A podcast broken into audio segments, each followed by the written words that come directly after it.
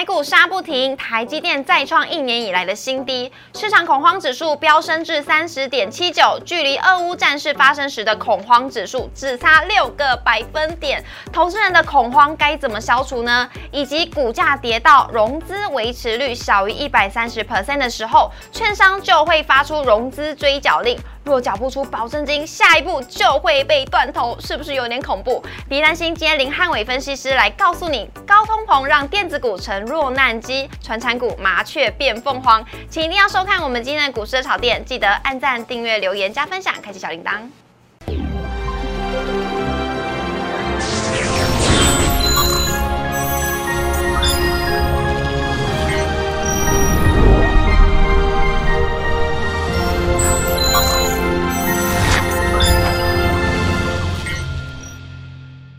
股市的炒店，投资不断线。大家好，我是主持人 Coco。哇，今天的台股居然跌破了前低了，该怎么办？好可怕！我们要有请到我们今天的分析师林汉伟分析师来帮大家来做解答。老师好，Coco 好，大家好。老师，今天真的是要麻烦你帮帮投资人解决他们心中哇非常恐慌的一个情绪了。对啊，因为今天真的很多股票是在创新低点，那台股部分也在跌破前低，连台湾最大权重的台积电今天股价也再度创下一个低点，所以代表尤其这一波，我觉得整个台股是有比较大的一个恐慌卖压。但今天会跟大家讲，在恐慌当中，我们还要找到所谓的一个信心，在整个恐慌当中，在个股轮动当中，我们还要找到接下来有机会反弹上涨的股票。老师，你都帮我们大家呢，帮预告都做好了。我们直接来看一下我们今天的主题：台股杀不住，是下杀的杀，到底要杀到什么时候呢？什么时候才能够再见底呢？而台积电呢，今天也是在创了一年以来的新低，市场上的恐慌指数是持续的在创高当中，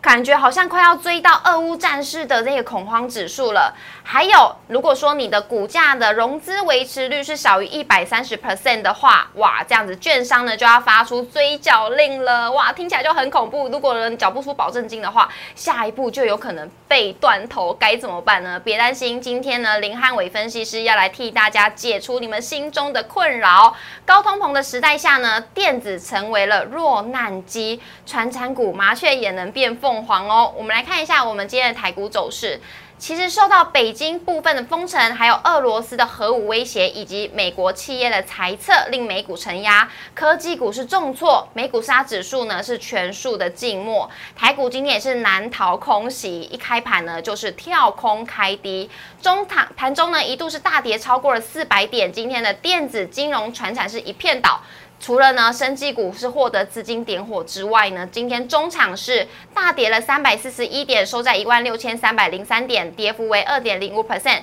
成交量为两千九百七十五亿，是属于价跌量增的整理格局。而购买指数的部分呢，跌幅为一点三三 percent，成交量为七百二十四亿。讲到这边呢，就要赶紧来问一下老师了。老师，今天台股大盘呢，真的是跳空太低就算了，还给我再破底，到现在呢，我们都是还看不到底。台积电也是再创一年以来的新低，老师你会怎么看？对，目前来看，但你从大盘的技术线型来看，我觉得是真的比较偏弱一点啦。是，好像这种低点的支撑都逐一被一个有效的一个跌破，所以目前我觉得在整个大盘指数部分，我们看到大盘的周线，你会发现到大盘周线已经跌破一六三零七的一个所谓颈线的一个支撑的位置，那也就代表说，如果说在礼拜四加礼拜五。这两天之内没有办法站回到一万六千三百零七点以上的话，那这颈线跌破确立，那下档就可以发现到，哎，前面低点好像就到。一万五一五九，对一五一五九这样的一个低点的支撑，刚好那个时候也是在去年这个呃三级警戒封城的时候，大家最恐慌的时候。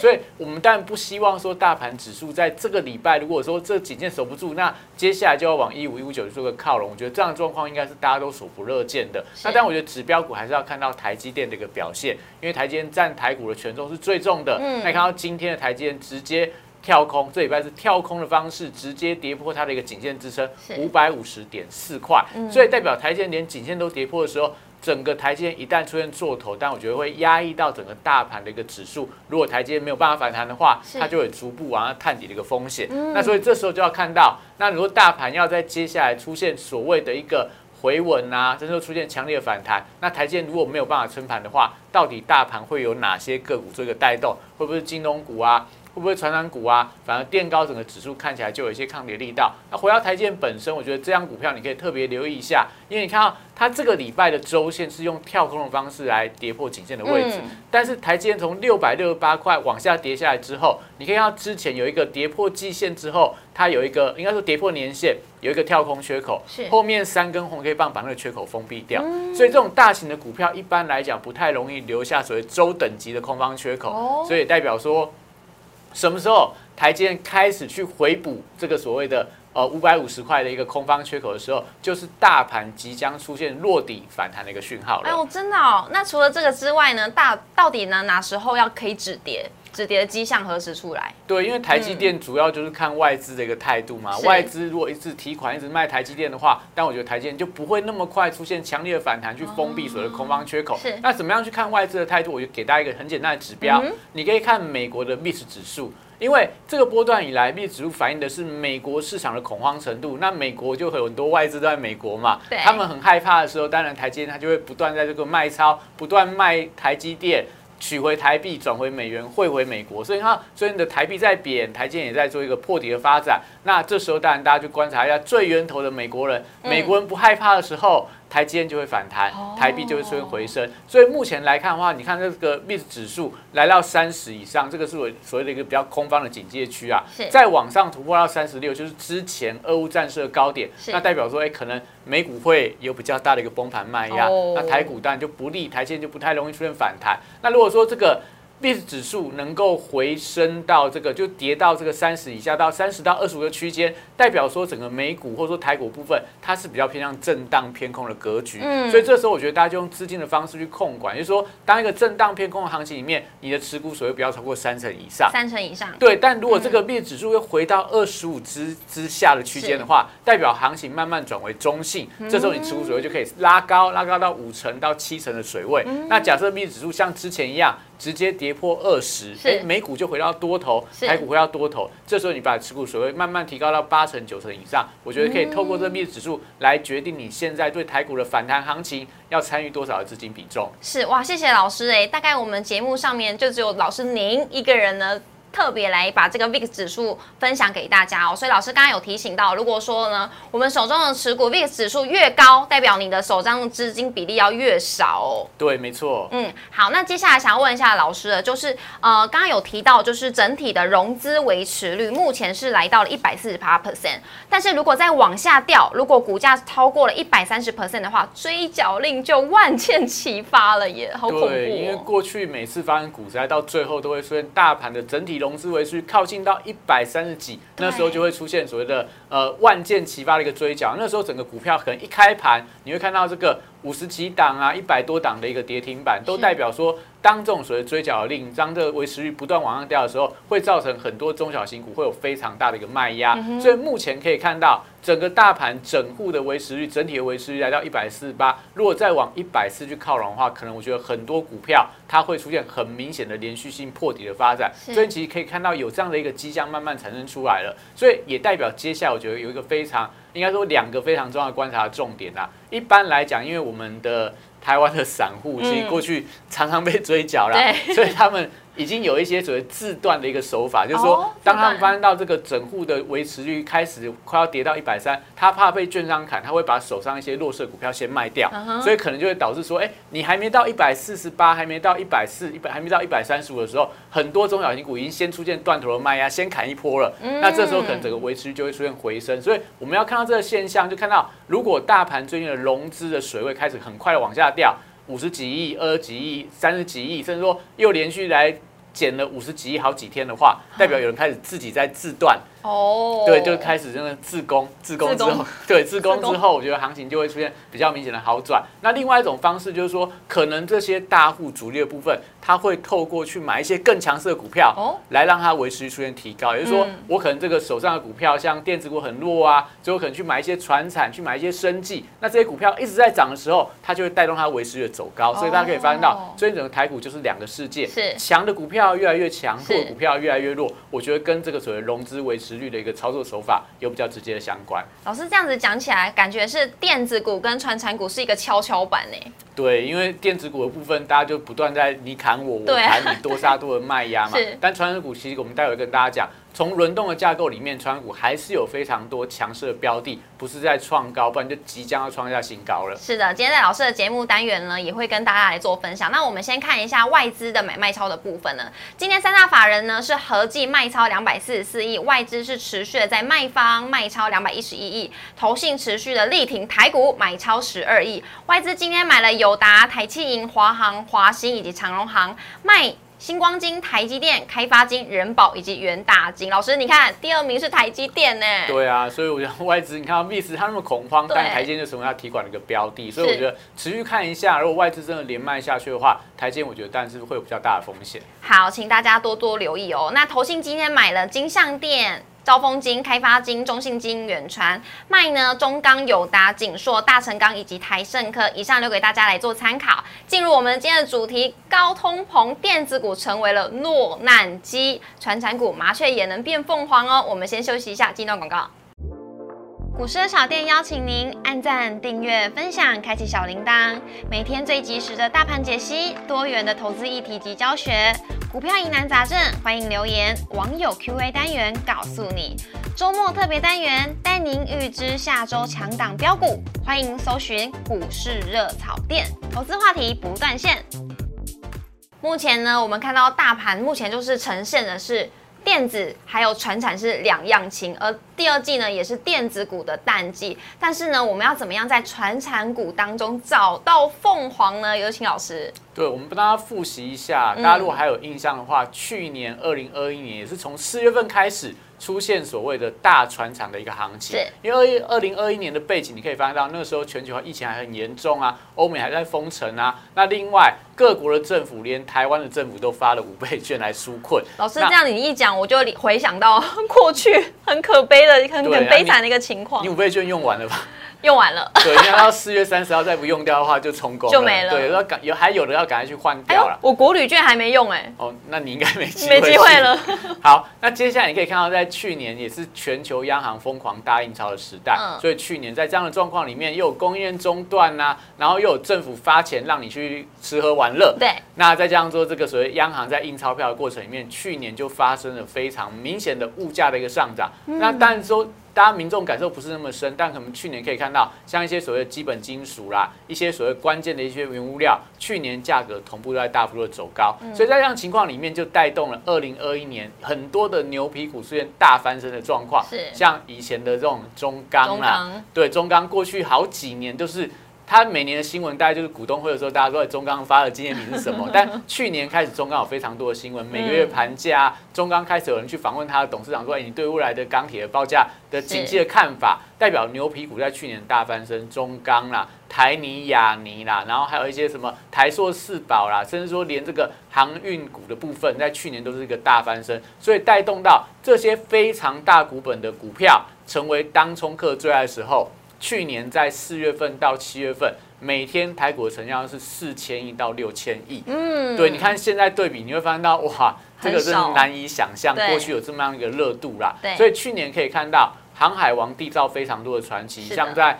长隆去年四月份大概四五十块，后面涨到两百多块。那还有在万海啊、台华投控啊，很多航运股去年都是翻倍以上的一个涨幅。是的。那钢铁人的部分也可以看到，中钢它也出现连续这个飙高，连带到什么中红啦、大成钢啦、一些星光钢、海光这些中小型的钢铁股。全面性的一个大幅度的喷出，都是几十年难得一见的一个盛况。是，那再来就是说，去年很多的纺织类股，什么如虹啦，这个这个巨阳啦，股价都创造历史新高，连到什么南纺的股价也能够涨到一倍以上。你可以看到，跟大家讲到现在，你去回想一下去年哦，真的做成长股好幸福哦。真的，老师这边我有个想问的，就是呃，钢铁股有没有可能是受惠于基建案？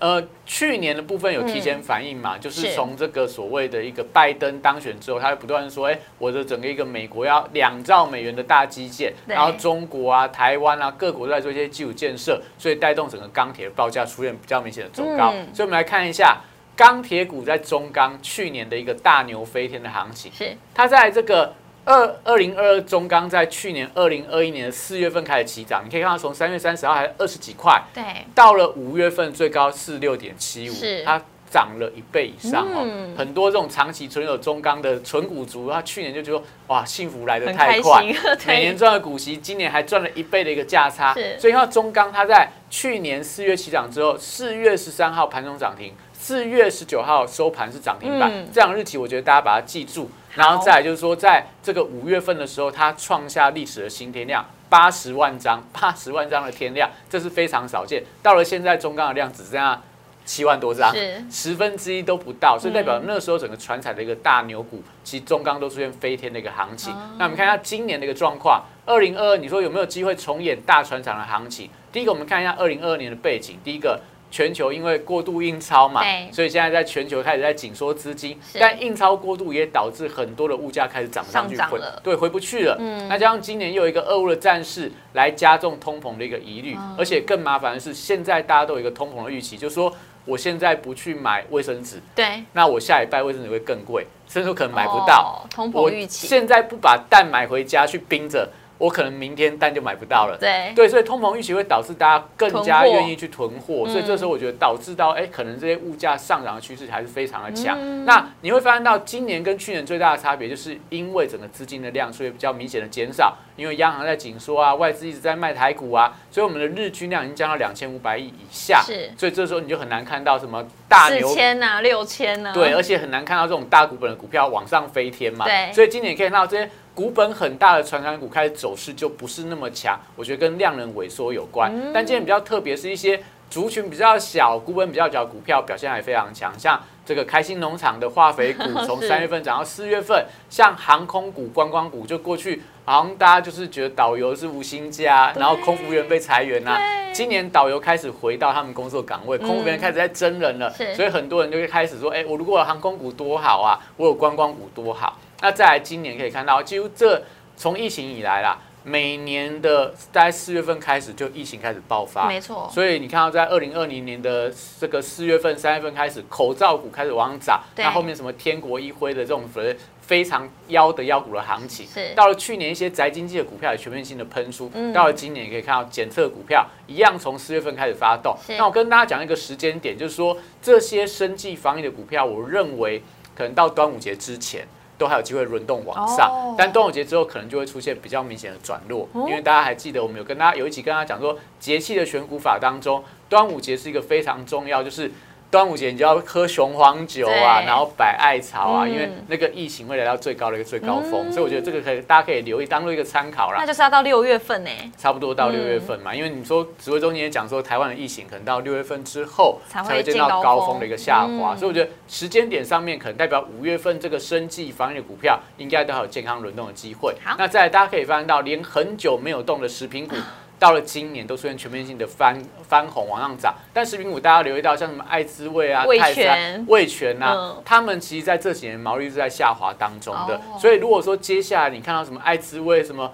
牛奶花生一罐好像涨幅十个百分点，可口可乐一罐大概涨了大概七块钱嘛。那这些厂商能不能把它的售价继续调高，反映到它原物料上涨的一个价格？所以毛利率是接下来他们能不能在第二季成为主流的关键？那我们给大家看一下二零二二年的一个大牛股的一个飞天的证据，就是这个一六零五的华兴嘛，很可怕。它短短从这个呃四月中开始两个礼拜涨了大概八十几个百分点，哇塞！对啊，有点类似。我刚刚跟大家讲过嘛，中钢在二零二一年的四月十三号盘中涨停，是四月十九号收盘涨停，是华兴四月十四号盘中涨停，四月十九号收盘涨停。你会看到，好像每年的船产就是类似这种大牛股先发动之后，后面就有一波哎钢铁啊、航运啊、纺织类股的一个行情。那今年看起来。华兴先发动了，我觉得一些新的传产股在这边看起来好像就有接棒去年这样行情发酵的一个空间。那华兴也可以看到，它跟中央走势非常像。嗯。中钢也是在去年的在四月底之后开始盘整，盘盘盘盘到五月初开始往往上喷出创高，所以华兴我在这边也可以留意一下，会不会也上演过去的这样的一个状况，就是可能在五一劳动节之后，这些所谓的一个呃不锈钢的族群、电器电缆族群可能有新波的涨势，我觉得大家可以特别的留意。好，那我们再往下来看，我们为什么讲说今年还是一个大传产年？因为你可以发现到。全球食品价格在今年已经创下历史的新高，这是联合国的一个农粮组织，他说全球的食品价格指数从二零一八年不到一百，到今年已经到一五九点三，这简单去讲。三年你会感受到你的食品的价格都涨了六十趴以上，嗯，那你可以翻到，所以你可以去什么自助餐买便当啦，还是我们公司订的便当也越来越贵，越来越贵了。对，以前八九十块，现在可能到一百多块，这都反映到说今年很多的商品的价格，食品的价格都往上创了一个新高。那再往下来看，你看到今年我们刚刚提到俄乌的战事是一个非常关键的影响，因为很多的农产品都是俄罗斯跟乌克兰占了相当大的一个。呃，所谓出口的一个比重是。那我们要给大家看的是这个画面右手边那一张图表，它是主要的一些农作物它的一个种植跟收获的时间。这一点可以来帮大家解读说，为什么最近你可以看到什么冬碱啊、汇光啊，股价出现比较明显的拉回。因为一般来讲，你需要施肥的时候是四月份到五月份，对。所以我们三月份开始这些化肥价格开始往上飙高，但是来到五月底之后。这些玉米、葵花籽、土豆，就是这个马铃薯啦，嗯，他们就到了成长期，不需要再施肥了。所以你四月份抢进的一些肥料，可能五月份施完之后，我就不再叫新货了。哦，原来是这样来的。对，所以它就反映到说，有可能六月之后，这些所谓的化肥的价格，它不会那么高，所以股价领先反应，最近就出现比较明显的走跌。但是能够接棒所谓的农粮股之后，下一棒在哪？你可以看到那边灰色的部分，它是这些农作物的所谓的收获期。嗯，所以你好不容易种了啊，浇水让它耕种长大的一些农作物，到了七月份，到了六月份，他们收成之后就要开始出口了。对，要开始出货了。所以这时候一些运送、运输的部分，还有一些食品加工的部分，他们就会接棒农粮股的演出。所以我们来看下一张图表，你可以看到。谁能够去运送这些所谓大宗的一些零散的原物料？散装航运。散装航运。所以你看到这个波罗的海的干散货指数，或者说海峡型、轻便型跟巴拿马的指数，其实去年散装航运出现一波的一个上涨，都反映到这些所谓指数的走高。那今年可以看到，跟这个所谓的一个食品粮食相关的是所谓的一个呃绿色线。超轻便极限型的一个指数，最近它也慢慢在这边低档往上走高了，所以大家发现到，从上个礼拜开始，很多散装航运股出现量价的一个齐扬，所以你就可以留意一下哦。既然今年我们讲大型的股票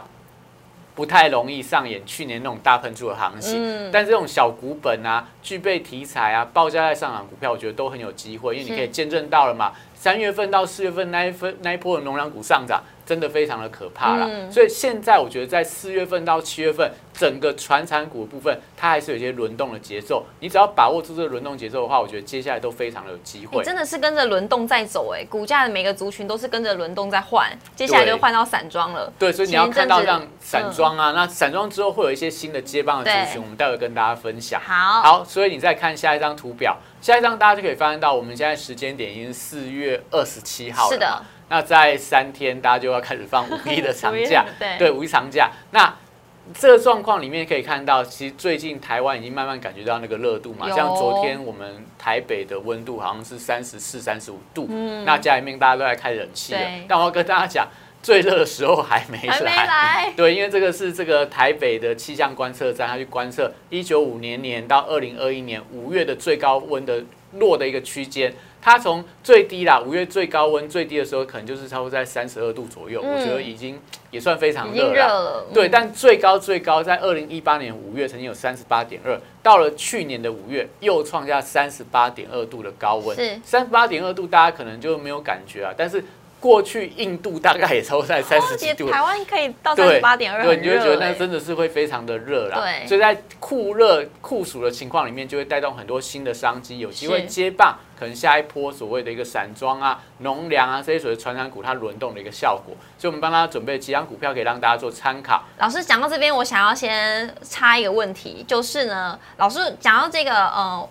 就很热嘛，我觉得想到我们就会缺电，那这样子。台湾还是要持续的缺电下去，会想到什么？呃，就很多的绿能啊、储能的股票，你看最近都已经开始动起来嘛，因为无论的题和题材，所以这个代表说，你如果跟着天气气候，你会发现到。当这个气温越来越高，你就看到台电的这个备载容量就亮黄灯、亮红灯。嗯，台湾相关的这种节能储能股票，它在盘中就出现比较明显的发动，是就有点类似现在的这种疫情，你盘中看到什么哦，新增确诊三千例、五千例、八千例，盘中那个防疫股开始急拉。对，所以接下来五月份你就可以看台电的备载容量。哎，如果亮红灯的话，盘中你会看到这些绿能股票开始急拉。哦，对我觉得就给大家一个做一个参考，看盘或盘中当中的一个小技巧。好，那我们就直接来看一下老师带来的分享，就是大船厂的行情概念股有哪些呢？对，这种股票我觉得都各自具备它的题材啊。在我们 K 线的部分，再跟大家一一来解读。那华兴、长荣、统一时、大雅跟玉米，我认为说短线上来看，有些股票拉回，有些股票还在高档震荡，我觉得都还有机会在这边。可能大盘在休息整理的过程里面，你都可以做一些逢低的承接。好，那我们先看华兴。华兴的部分，但刚提到了嘛，就是这个今年传产股的一个代表大牛皮股。它在上个礼拜的周量，一单周的成交量是一百二十六万张，是历史最大的单周成交量。大家都说这个量先价行嘛，它既然周线的部分出现了一个历史的新高量，那我觉得股价，但不不不是说期待它会创历史的新高价，因为过去的高价在三百多块，我觉得更高，有点远啊，因为它这个这张股票很老了。嗯，那所以我觉得它有机会啊，就是说最少去挑战前波高点，就是说更往这个五字头、六字头去靠拢，我觉得是。有这样的机会，因为它题材很好，不锈钢的部分收回到镍价报价上涨，所以它三月份不锈钢开出来盘价是呈现调高的情况。那再加上说，它有一个印尼的镍矿，连马斯克都在抢镍，所以代表说，其实在镍矿，就是说你到更上游，你有挖矿，大家说我最羡慕就是我家里有一个矿场，我都不用不愁吃穿了嘛，它就有一个矿场，所以矿场会带动它本一笔的一个上修，因为它原本是这种所谓电器电缆啊，就那种比较传产的产业，但如果电动车题材的话，你看。特斯拉的本益比可以享受一两百倍嘛，所以我觉得带动它可能有一些新的题材想象，最近法人就一直在买，股价就维持一个往上走高的格局。是，那下一张股票在这个长荣，那长荣我觉得它当然就典型的低本益比高值率的题材。然后今天大盘其实是出现重挫，长荣反而低档出现了一个长红 K 棒，那法人今天也在进场去承接长荣的一个股票，那就代表说第一个马斯基也讲到了，今年下半年。航运会恢恢复正常，会，所以整个业绩今年是上看的。是，那加上说它目前的股价的位阶啊，本益比还是相当的低，大概不到四倍。台股真的很难找到不到四倍的本益比的股票。那再加上说整个运价是它这一波下修的主要原因，但是从五一长假之后，大家都预期说中国可能在陆陆续开始解封，可能运量开始上升，运价部分也同步会出现走高，所以我觉得这个可能留意一下。目前位阶偏低，那五一之后如果运价真的调高的话，我觉得应该会有一波的一个涨势。哎呦，那这两天就会是我们布局的好时机耶。对，因为它目前在这个月季线附近呢，我觉得这都是非常好的安全买点，不是买在一百七啊，你买在一百四，我觉得是还蛮合理的啦。嗯，好，那我们看下一档是下一档就是统一时。刚刚提到嘛，如果五月份你看到三十五度、三十六度的时候，大家一定会做一件事情，赶快去买很冰凉的饮料。哦，我是开冷气啦，开冷气哦。那你可能买饮料、买冰水都会有，所以它会带动到所谓食品的一个旺季。那国内统一时是所谓食品包材的一个大厂，那它本身有一些所谓的一个热压板啊、不锈钢的一个低价库存，这样说。有人传出来啊，就是说他可能未来一些所谓生产电池的时候，他会去生产电池外壳的一个包材，所以他如果切入到这个题材的话。跟华兴一样，它会享有更高的一个本益比。那股价一样，这一波回到这个季线附近，我觉得这个位置点都还是大家可以考虑低阶的一个买点。好的，那我们看一下下一档是大雅。对，大雅就刚刚提到了嘛，如果这个五月份这个亮黄灯、亮红灯的时候，大家就会想说，啊，那我可能需要更多的太阳能，是的，我需要更多的风力发电。刚好大雅具备这样的题材，它有跨到太阳能，它有跨到太阳能，它在台南有非常大的一个太阳能的一个发电厂，它本身也做了非常多的台电储能设备的一些相。关的线材的一个标案，所以代表说，接下来如果台电对于这种所谓太阳能风力发电有更大的一个需求的话，我觉得大家是直接受惠。你看股价跟大盘不一样哦，是它一直维在高档，即将要往这个前高做个突破，而且是沿着月线往上。对，所以代表说这种题材还是相当的一个强势的。那最后看到在所谓的一个散装，刚刚提到嘛。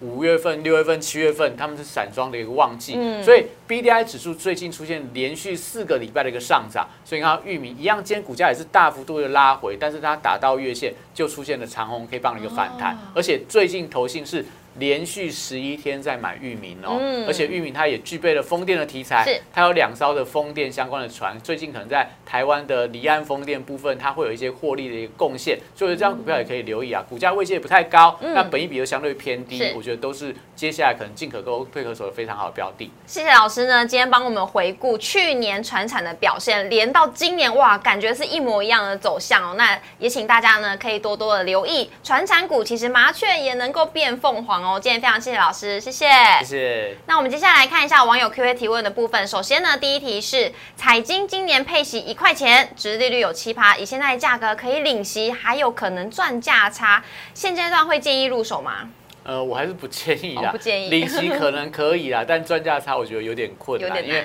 你看到面板三股股价都还在往下跌。嗯。那如果以值率来讲，七趴在台股今年我觉得不是特别的漂亮啦，是。所以可能股价跌得更深一点的时候，也许大家就可以考虑做一下价差。目前来看，还是不建议就这样，这样股票先先做避开会比较好一点。是，而且老师今天还有个新闻说，大摩又在调降面板的的的那个评价评价对，而且连这个友达也出来自己讲说，可能在大陆封城底。下会影响他们今年第二季的营收表现，所以我觉得这个都代表面板业目前看起来还是相当的困难呐。所以股价你说这边要去做值域的配置，嗯，我觉得还是再等等会比较好一点。虽然它也是传产，但是它就是持续的当麻雀。哦，对对对。好，那我们来看一下第二题是森威能源已经完成了全台最大单的储能暗场，是台电的电力神队友，拉回可以留意布局时机吗？我觉得这一题应该答案是肯定的。刚刚提到五月份如果这么热的话，这种所谓的节能储能题材，我觉得都会是盘面上的热点所在。